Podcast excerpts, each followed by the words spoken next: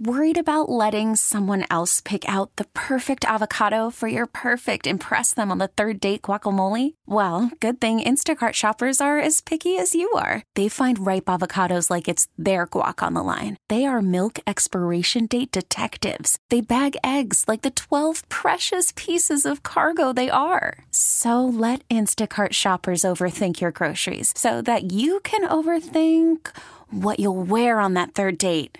Download the Instacart app to get free delivery on your first three orders while supplies last. Minimum $10 per order, additional term supply. I'm Sandra, and I'm just the professional your small business was looking for. But you didn't hire me because you didn't use LinkedIn jobs. LinkedIn has professionals you can't find anywhere else, including those who aren't actively looking for a new job but might be open to the perfect role, like me.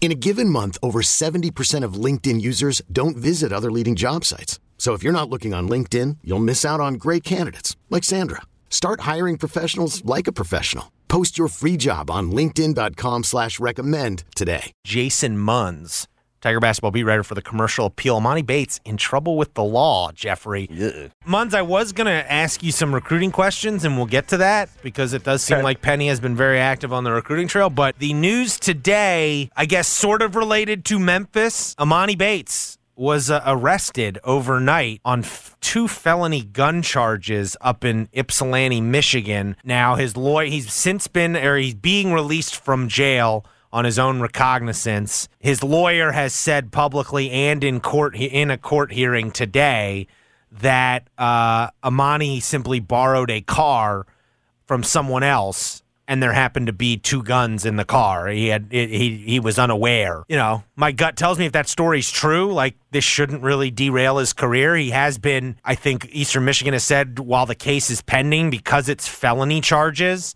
he's been indefinitely sidelined, like he can't practice with the team. Um and I you know, so and that's pretty a pretty common uh, regulation at universities if you're under investigation for a felony.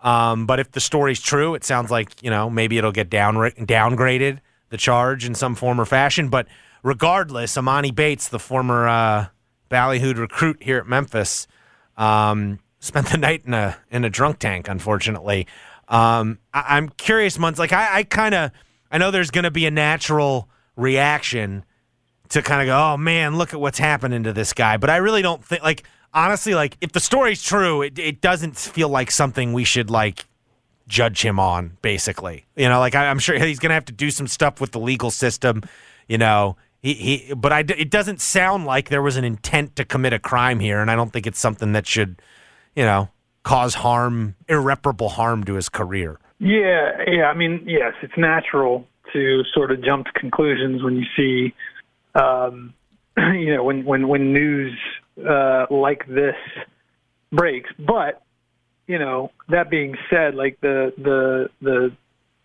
claim, the the counterclaim that came out very it came out very quickly, where his lawyer came out and said, "Listen, d- there's way more to this than." You know, uh, meets the eye as it as it as it were. Um, you know, like it, it's it's we're we're, we're going to talk about it. We're going to defend it. Um, and so yeah, so I mean, like you you do kind of hope, uh, no matter what, no matter whether this was whether it was a um, whether it went well here or not, whether he was still here or not, you kind of just hope that. Uh, you don't wish this sort of thing on anybody necessarily to have to go through something like this, but it does.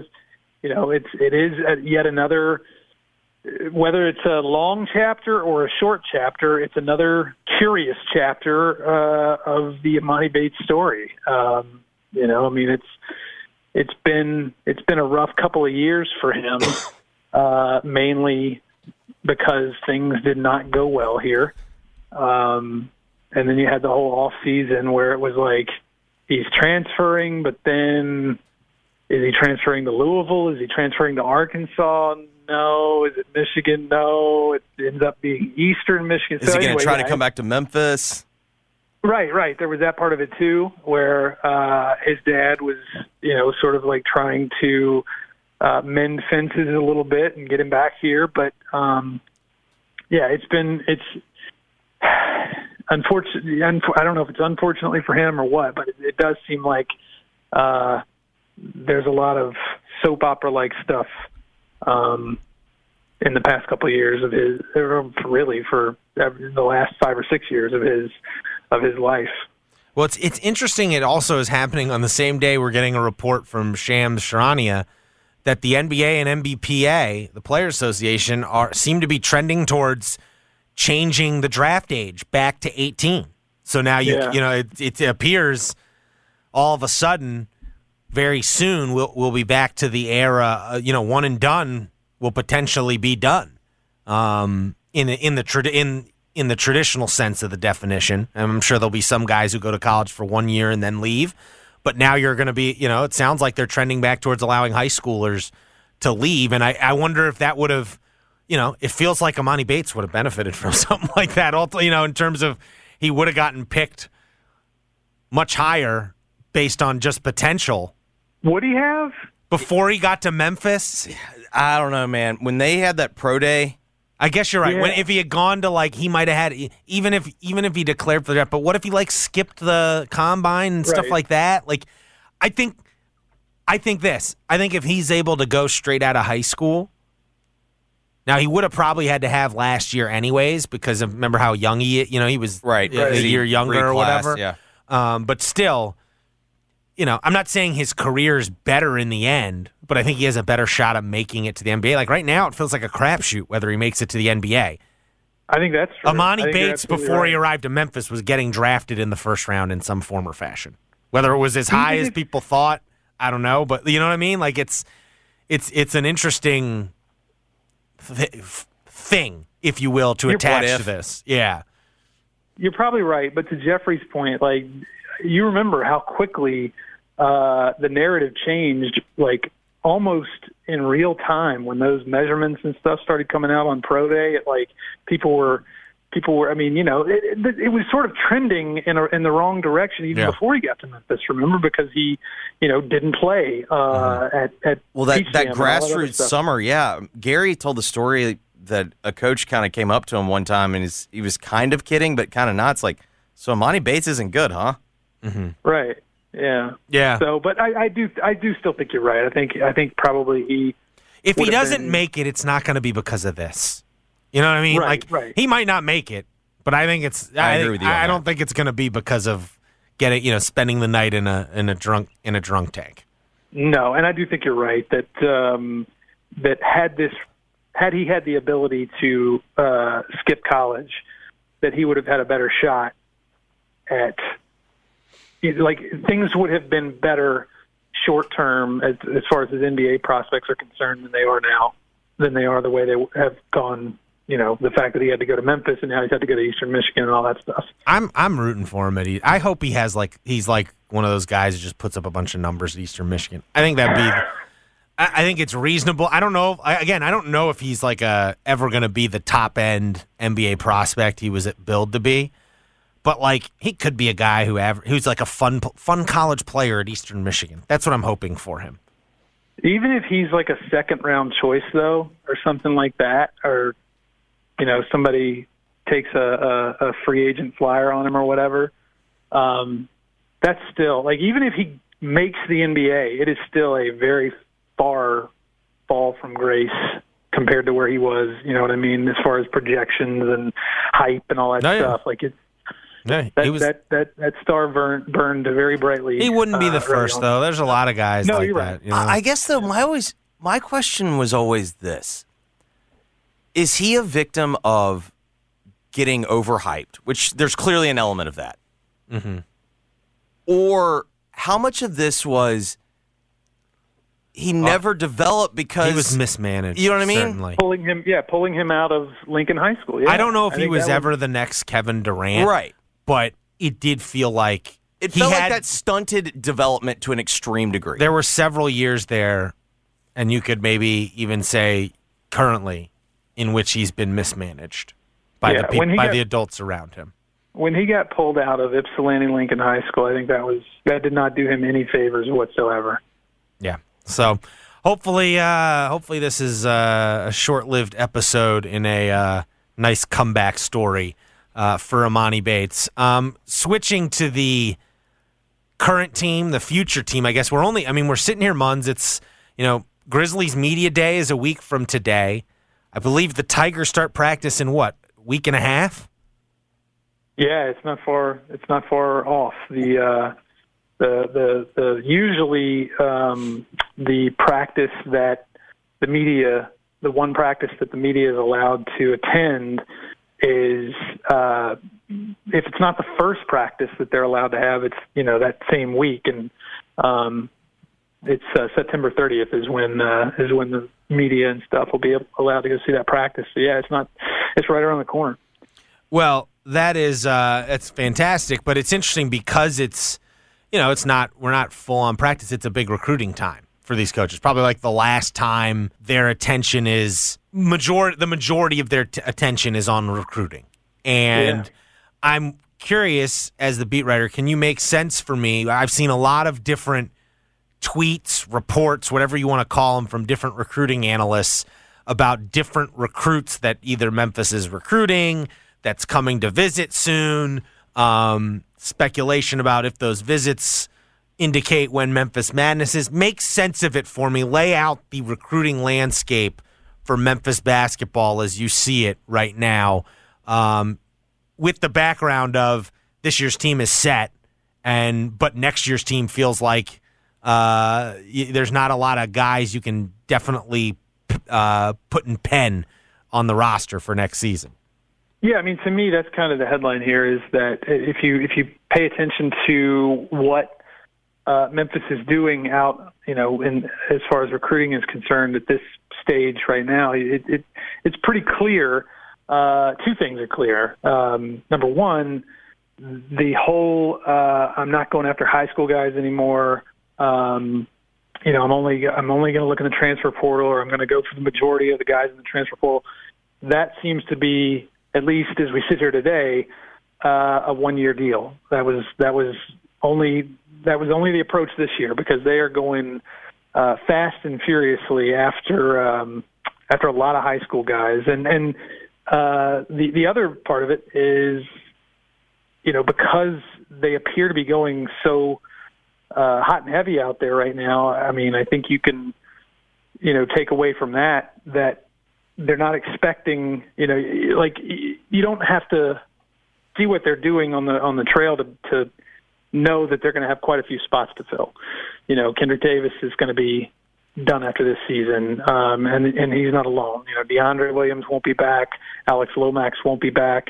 Um, you know, so like you've got, and there and there are more. Like so, like you can reasonably assume somewhere in the neighborhood of six to eight openings, if not more um, going into yeah. next season. And so, you know, but so then all that being said, I think it's very clear they they they need a point guard. We just I just mentioned they're going to lose Kendrick Davis and Alex Lomax, and you know they're making strides to do that. They've got um, visits set up. I think one visit is this coming weekend uh, with Jalen Lowe.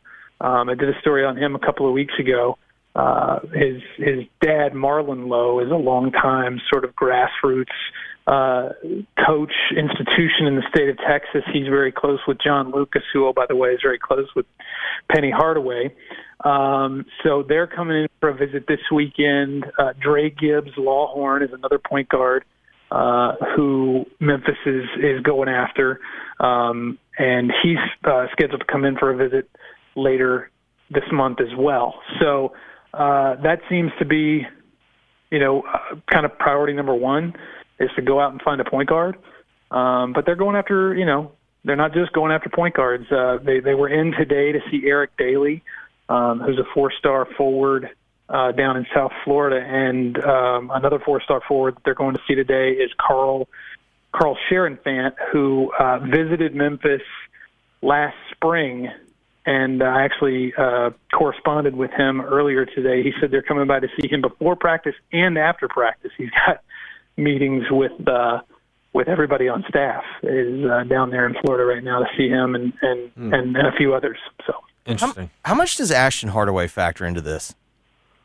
I think a lot. I mean, I, I, I think you know until until he's not until like until somebody comes out and says you know, he doesn't want to play for his dad, or his dad would rather him go play, you know, like until His dad doesn't want him to have the pressure of playing at Memphis or something like that. Right, right, which seems unlikely because he he he has Jaden here. So Yeah. Um, but so yeah, until to me, until he says I would rather go play at X school or Y school, I think you got to kind of assume that that Memphis is at least the odds-on favorite to get Ashton Hardaway, which is which is good. He's like a top.